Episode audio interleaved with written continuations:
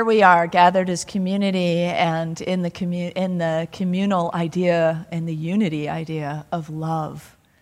Love is that word that we use in so many ways, right? We say, you know, I love chocolate and I love shoes and I love my community and I love you and I love God and I love dancing. And it's like, wow, one word for all of that. It's a big span, isn't it? It's a lot to hold in one word. And so let's uh, take it to at least the spiritual perspective, since we don't have, you know, 100 days to talk about it at this moment in time, um, and, and look, look with a, a little bit more of a focused lens. Love is the most common, probably single word we use across the planet when we're describing the God of our understanding. So it's just a very common way in which we not all agree, but many agree um, so there's that one word can be so powerful and synonymous with God, with the divine, with whatever word you choose to use. And, and for those of us in unity, I would venture to guess that most of us, when asked what is unity, that somewhere in our definition is the word love. Yes? Yes, that is your experience. Affirmatively so. So, so um, as we jump in here, it's into our core values series. So I'm really grateful that Holly is teaching uh, at the same time a personal core values pathway as we look at our collective community core values. And as you work with Holly, you might see where there are connections with your spiritual community's core values and your own. I hope you do. Hope you find that in alignment. So, love is part of our mission statement at Unity of Walnut Creek. We say we are a loving, inclusive community. We affirm ourselves as that and always evolving into being that in its fullest expression. And again, it's the first of our four core values. So, the way we describe it in our core values is like this love is our essence. It is often experienced as compassion, as harmony, as generosity and wholeness. As the divine, as divine love expresses through and as us, we increase our capacity to give and to receive love. So that's just one short way of saying what we mean by love as a core value here. If you think about the world's religions and what they all hold in common, we could also find that at the centerpiece of spiritual life, agreed upon by pretty much all the world's religions, is love.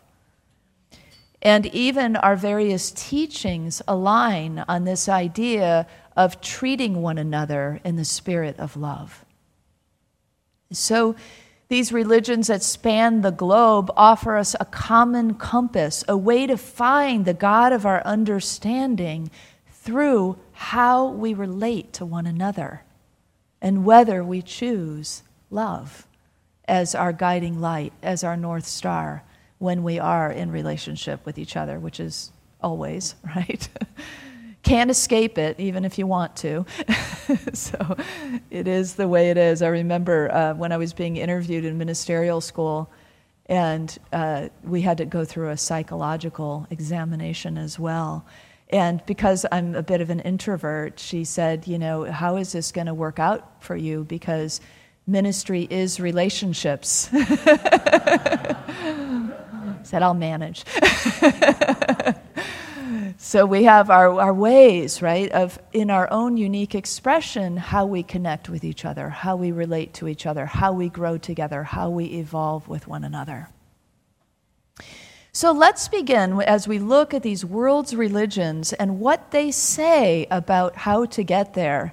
Just a little snippet from some of the different places around the world if we begin at the beginning, we go back to what scholars say is the first religion on the planet, which is Hinduism. And I'm wondering, what does Hinduism say? Irene, do you know what Hinduism says? One should not behave towards others in a way that is disagreeable to oneself. Mm, beautiful, thank you. What about Islam? I wonder what Islam says. Oh, we know someone. Not one of you is a believer until he loves for his brother what he loves for himself. And a Yoruba proverb from Nigeria is, one going to take a pointed stick, pinch a baby bird, should first try on himself to feel how it hurts. and Jainism says, one should treat all creatures as he himself The Buddha said, just as I am, so are they. Just as they are, so am I. In a famous Jewish story, a Roman came to Rabbi Hillel and asked him to teach him the Torah while he stood on one leg. And how did Rabbi Hillel respond? That which is hateful to you, do not do to your neighbor. That is the Torah. Everything else is commentary. In ancient China, Confucius was asked, What is the one word that serves as the principle of how to conduct our lives? And Confucius replied, Shu, which means reciprocity. Then he added, Do not do to others what you would not want them to do to you. This became the golden rule. In its positive form, do to others as you wish they would do. When Jesus was asked, What is the greatest commandments that are in the law? He did not respond with hard rules. Instead, he responded from the heart. How did he respond? He said, The first commandment is that you shall love God with all your heart, mind, and soul. And the second is like it love your neighbor as yourself. Thank you for the wisdom in this room.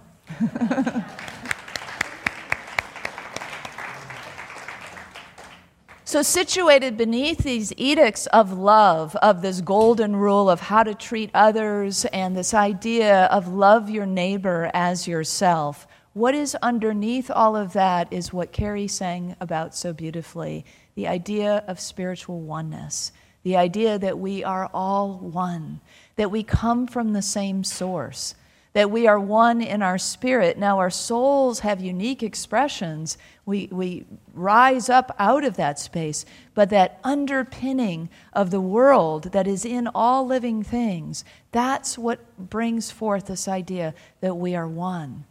And so it's a theoretical concept, it's an intellectual concept, and it's only that until we really let it sink into our hearts when we take the journey that uh, the prayer chaplain leader Leilani Burt says, the 18 inch journey from the head to the heart, sometimes it feels a lot further, but it's only 18 inches.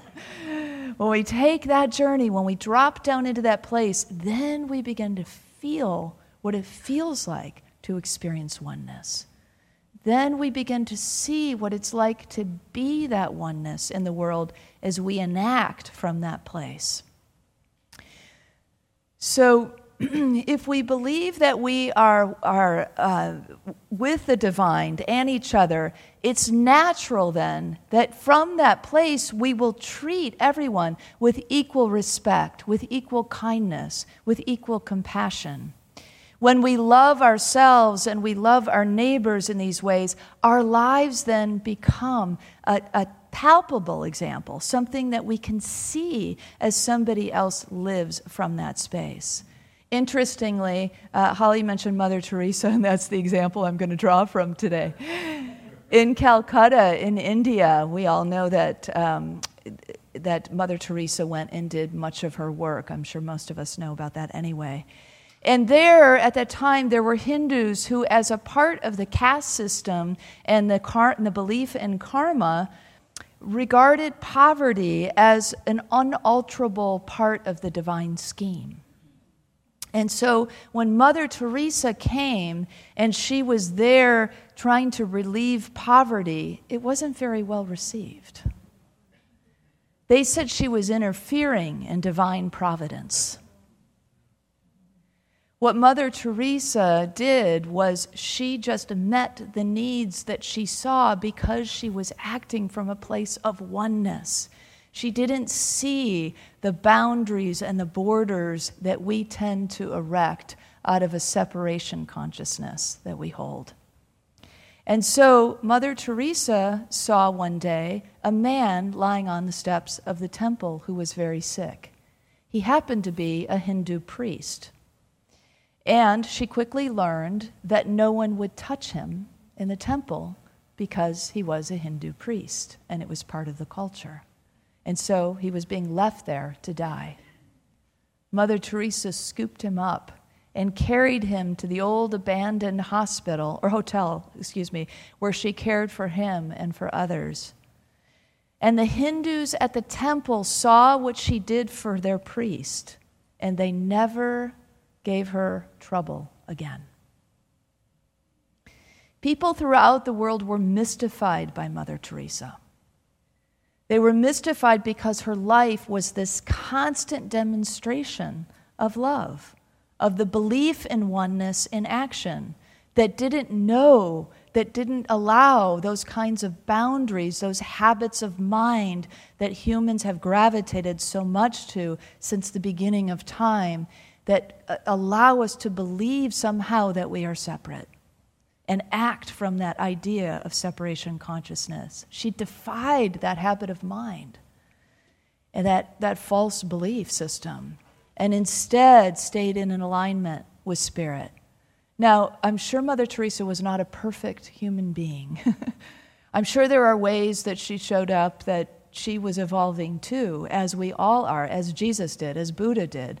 None of us are, are walking a perfect path. What I like to say about these teachers is they just tend not to forget as often as we do who we really are and what these ideas are.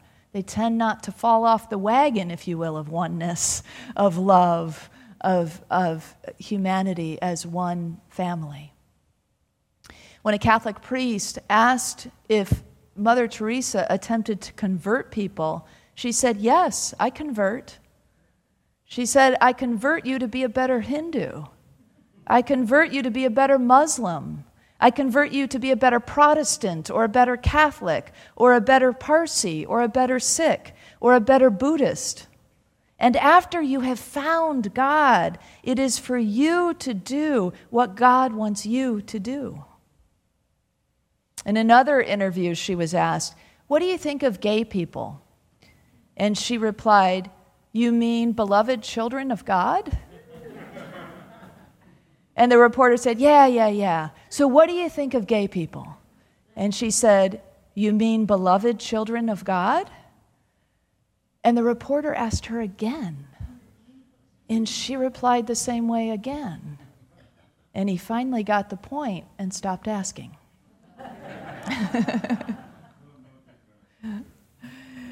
we intellectually understand religious teachings of love and kindness, but how well do we practice them?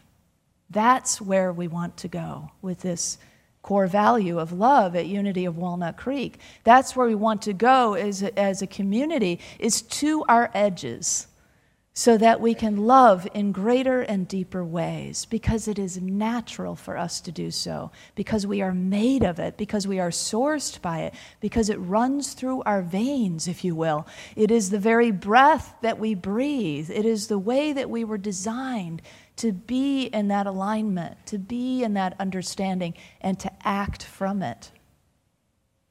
So, humans seem to be in a state of confusion often about who is our neighbor. Who is my neighbor? Is it the person that lives next door to me? Yes. Is it the person that lives on the other side of me? Yes, quite literally, our neighbor. And who else? Is it our friends? Sure. Is it the people we like? Yes. Does it stop there? Well, we might say, I, all people are my neighbor, except. That's where the line is, right? Except those who don't look like me, except those who don't act the way I would like them to act. They don't act appropriately. you ever go there? Um, except those who in this moment aren't doing what I want them to do or who don't believe like I believe. It's a big, big one in our world right now, isn't it? And it continues to drive that wedge. But guess what? We have a way to open that up. We know how to open that up. with our principles, with our understanding that we are one, with the power of this love that we have accessible to us with every breath, with every beat of our heart.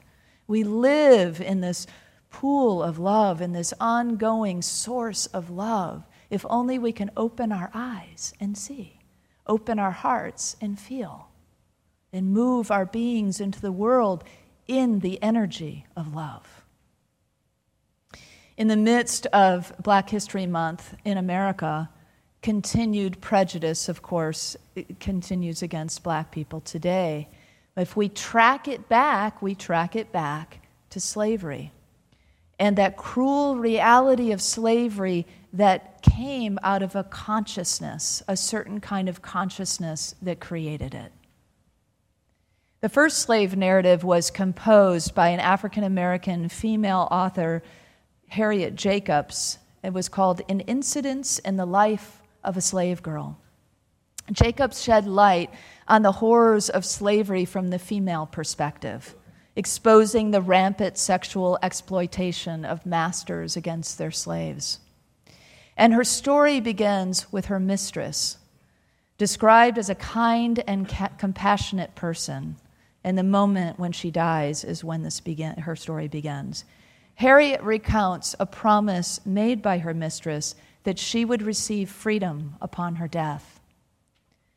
She says, after a brief period of suspense, the will of my mistress was read, and I learned that she had bequeathed me to her niece, a five year old girl. so vanished our hopes. My mistress had taught me the precepts of God's word Thou shalt love your neighbor as yourself. But I was her slave, so I supposed she would not recognize me as her neighbor. I would give much to blot out from my memory that one great wrong. As a child, I loved my mistress. And looking back on the happy days I spent with her, I try to think less with bitterness of this act of injustice. She taught me to read and to spell. And for this privilege, which so rarely falls to the lot of a slave, I bless her memory. There was no doubt in Harriet's mind that her mistress was her neighbor and that the teachings that her mistress herself had given her were the way to live, to love your neighbor as yourself. And the only way she could wrap her head around how her mistress could walk the teachings of, of that they shared, their religious and spiritual teachings that they shared, was to think she must not have seen me as her neighbor. She must not have known or allowed that in, that she was my neighbor. Yet Harriet continued to love her neighbor, even though she was crushed by this betrayal. So, while this is an extreme example of betrayal that you may never experience anything like it in your life, we've all forgotten somebody is our neighbor. We all, at time, from time to time, or at some point in our history, have forgotten that somebody was our neighbor, or maybe this morning, or yesterday, or a few minutes ago. And so it's finding that place. Who am I still leaving out of my heart? Who am I still leaving out of the circle that is considered my neighbor? Where is that except, but, they? Where is that place, other, for you? For us, our spiritual growth is there. To find the edges of your circle and go to the edges of your circle. To drop into your heart and say, okay, where am I drawing that circle and who am I leaving out? And when I go to that edge, how can I find it within myself to expand my circle to include them? It's like the ripples, the concentric circles that ripple out into the world, right?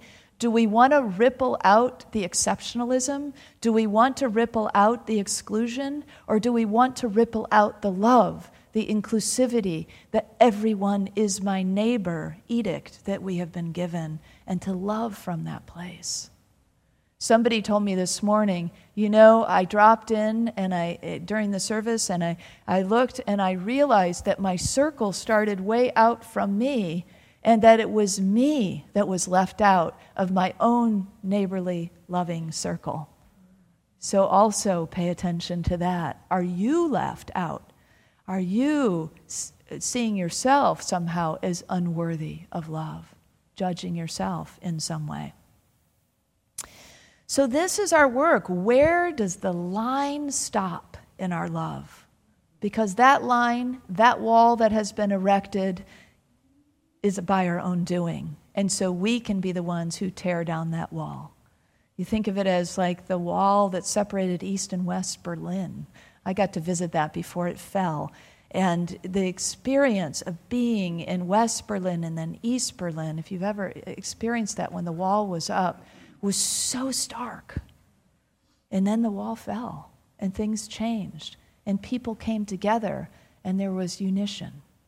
And that, you can think of these um, physical examples that help us understand from the spiritual where we might be drawing up our walls and where we can bring them down. Now, sometimes we do this out of temporary protection and as long as we understand what we're doing and why we're doing it, that this is what I can do right now. And right now, I need to, to protect myself. I feel like I need to protect myself. But as long as we know that that's a temporary thing, like in this moment, I'm protecting myself. It doesn't mean I don't love my neighbor. It just means I'm not like all love in my neighbor right now, right? and that's okay. That's discernment. That's wisdom. That's another one of our core values that we'll get to. But it is about finding the edge where we habitually are leaving people out and, and letting them in and letting the love flow through us and as us. Love is our essence. So wherever that is, we'll find that edge and grow it. There is a saying, walk a mile in somebody else's moccasins. And that does help us understand a little bit more, right? When we recognize, for one, we can't really ever totally walk in somebody else's moccasins, but we can shift our perspective a little bit to be more generous. So I invite you now to just maybe close your eyes and drop into your heart and see if anybody arises. Just asking Spirit, Spirit, is there anyone I've left out of my heart lately? Maybe it's a group of people, maybe it's a single person. Just see if there's anyone who arises an image, a feeling, a name.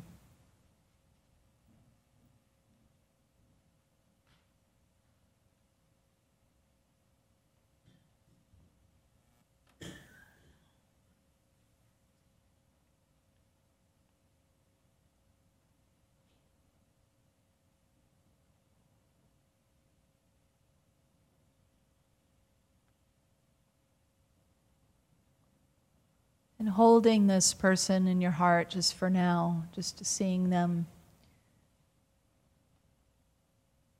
I invite you to let these few adapted verses of Mary Lathrap's poem, Judge Softly,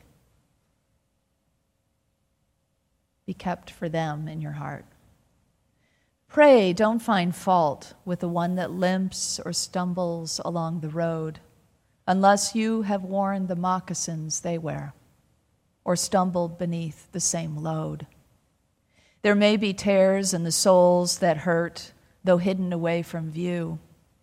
The burden they bear placed on your back may cause you to stumble and fall too. Just walk a mile in their moccasins.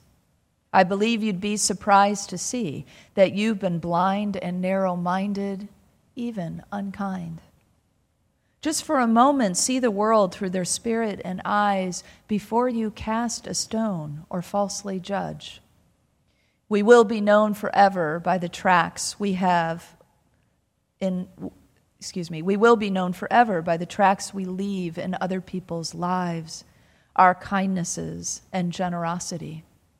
So take the time to walk a mile in their moccasins. And so releasing our friend, just blessing them and letting them go into the light, our neighbor. This poem was written by Mary Lathrap in 1895, and I, I, have to imagine that part of it was the Native American experience because it was carried, that, that line was carried on by many tribes, and she mentions the reservations and the ghettos in the fullness of the poem. But it's this idea, right, that we can, while we can't actually you know, experience exactly what somebody else experiences, we can be generous in our interpretations of their actions and their ideas and their beliefs and their words, and we can, we can be uh, willing to see that they're, they have a different view, a different experience, and have a little compassion for that, right? Neighborly love is free of judgment. It's compassionate. It's this practice of imagining what it's like to walk in somebody else's shoes. And we can do it all the time in, in simple ways that are part of our daily life. If you're somebody who drives a lot for work or for in everyday life, or just whenever you're driving on the road, a common place where you know we've got this armor of a of a car, somehow people just suddenly their worst behavior seems to come out, right? Suddenly you're just you're, you're, humming along, you're singing some new thought song, you're thinking about your affirmations and somebody cuts you off, right? Or whatever they do. They hit their brakes right in front of you. And there's this maybe shift for you out of that really merry place you were just in. Anybody ever experienced this? Yeah, you don't have to raise your hand. And so, what can we do in those moments but recognize I am not driving their car, so to speak. I'm not walking in their shoes. I'm not living that person's life. So, I do not know where they need to get to go right now. I do not know the circumstances of their lives. And so, I'll just say to myself, maybe their best friend just died, you know? I don't know what's happening in this person's life, but if we extend the most generous interpretation that we can to their actions, then we, for one thing, stay in a place of peace, and we also don't put more of that stuff out into the world. We instead are recognizing that we are in this together, that we are neighbors, that we are operating in the spirit of love together to get to where it is that we are headed. And so it's that kind of, of practice, I think, that we are called into. Love is kindness. I love, Brene Brown says, clear is kind. You've probably heard me say that a lot. But it, it helps me a lot because it helps me recognize that clarity, that speaking clarity, that making clear agreements with one another, that speaking our needs helps us to operate together in a way that is fair, that somebody else knows what our, our ideas and expectations and desires are. And so it's being clear about where we're coming from, what we're thinking. It's also in communication, a huge piece of it is about listening from that space, right? Listening in love, listening past the words when you get triggered by the words, and listening from a place of, I am here in the presence of a neighbor that I love in the spirit of oneness, and we all make mistakes. And so, whatever they just said that wasn't so skillful, I'm going to look behind it and I'm going to keep listening. And maybe to make as a general rule, we listen at least twice as much as we speak. We'll find that we learn a lot more, and it's a lot easier to come from this presence and this response that is loving. Another way that I often think about love in this relationship of our neighbors is celebration. That it is a celebration to love our neighbors. And what is it about that celebration is that recognizing that they are a unique expression, that that person's diversity actually brings a gift to our doorstep. Remember, back in the early days of diversity training, we should say we need to teach tolerance. I tell you, it feels really good as a, as a lesbian to hear somebody say, I tolerate you. like, woo, that's great, thank you. Um, so thank goodness we've evolved to let tolerance fall away and to recognize it's not it's about celebration right it's about celebration of who we are that the uniqueness that we bring weaves together a fabric in our society that is better that is stronger that is more interesting the ministerial class I belonged to was the most diverse class in the history of unity, before or after, still. And a lot of the, the class before and after us would just kind of look at our class and say, wow, you all just kind of always have this sort of unity about you. Interesting, isn't it? Because sometimes they had, you know, clashes in their, and, and we just, we really didn't have that. I mean, we had discussions, we had differences of opinion. I remember a really big one when it was about were we going to wear robes at graduation or not. Had we not had such a diverse class, we wouldn't have known that the two people that came from communist countries were totally against the idea of all looking the same and wearing the robes. But we couldn't get there until we had deeper and deeper discussions and realized, oh, it's that walk that you took in your moccasins that tells you, I don't want to be the same. I came here to, for a unique expression. And so it was a beautiful coming together and a learning for all of us because we were diverse. And so it is because we have diversity and we celebrate that diversity that we grow, that we deepen, and that we offer the world a better, sweeter, more powerful gift. So, celebration, not tolerance. Respect, authenticity, true welcome, that's what it's about for us to grow and grow and grow as a community that is loving and inclusive. And if everybody in this room says, you know, this week I'm going to explore where my edges are, I'm going to go out to the edges of my circle and I'm going to look and see could I just increase that circle a little more and let a few more people in? If we all did that, imagine how much more love there's going to be in the world just this week because of our spiritual practice here, because of a core value that we have claimed. And therefore, it's not just on paper, it's a, it's a lived value. A neighborly love, that's what we're about. All humans are our neighbors. All living beings are our neighbors. And so to love them is to include them in our hearts. To love them looks like kindness, looks like compassion, looks like celebration. Let's affirm it together. It's coming. My neighbors are all living beings, and I love them with kindness, compassion, and celebration. So it is.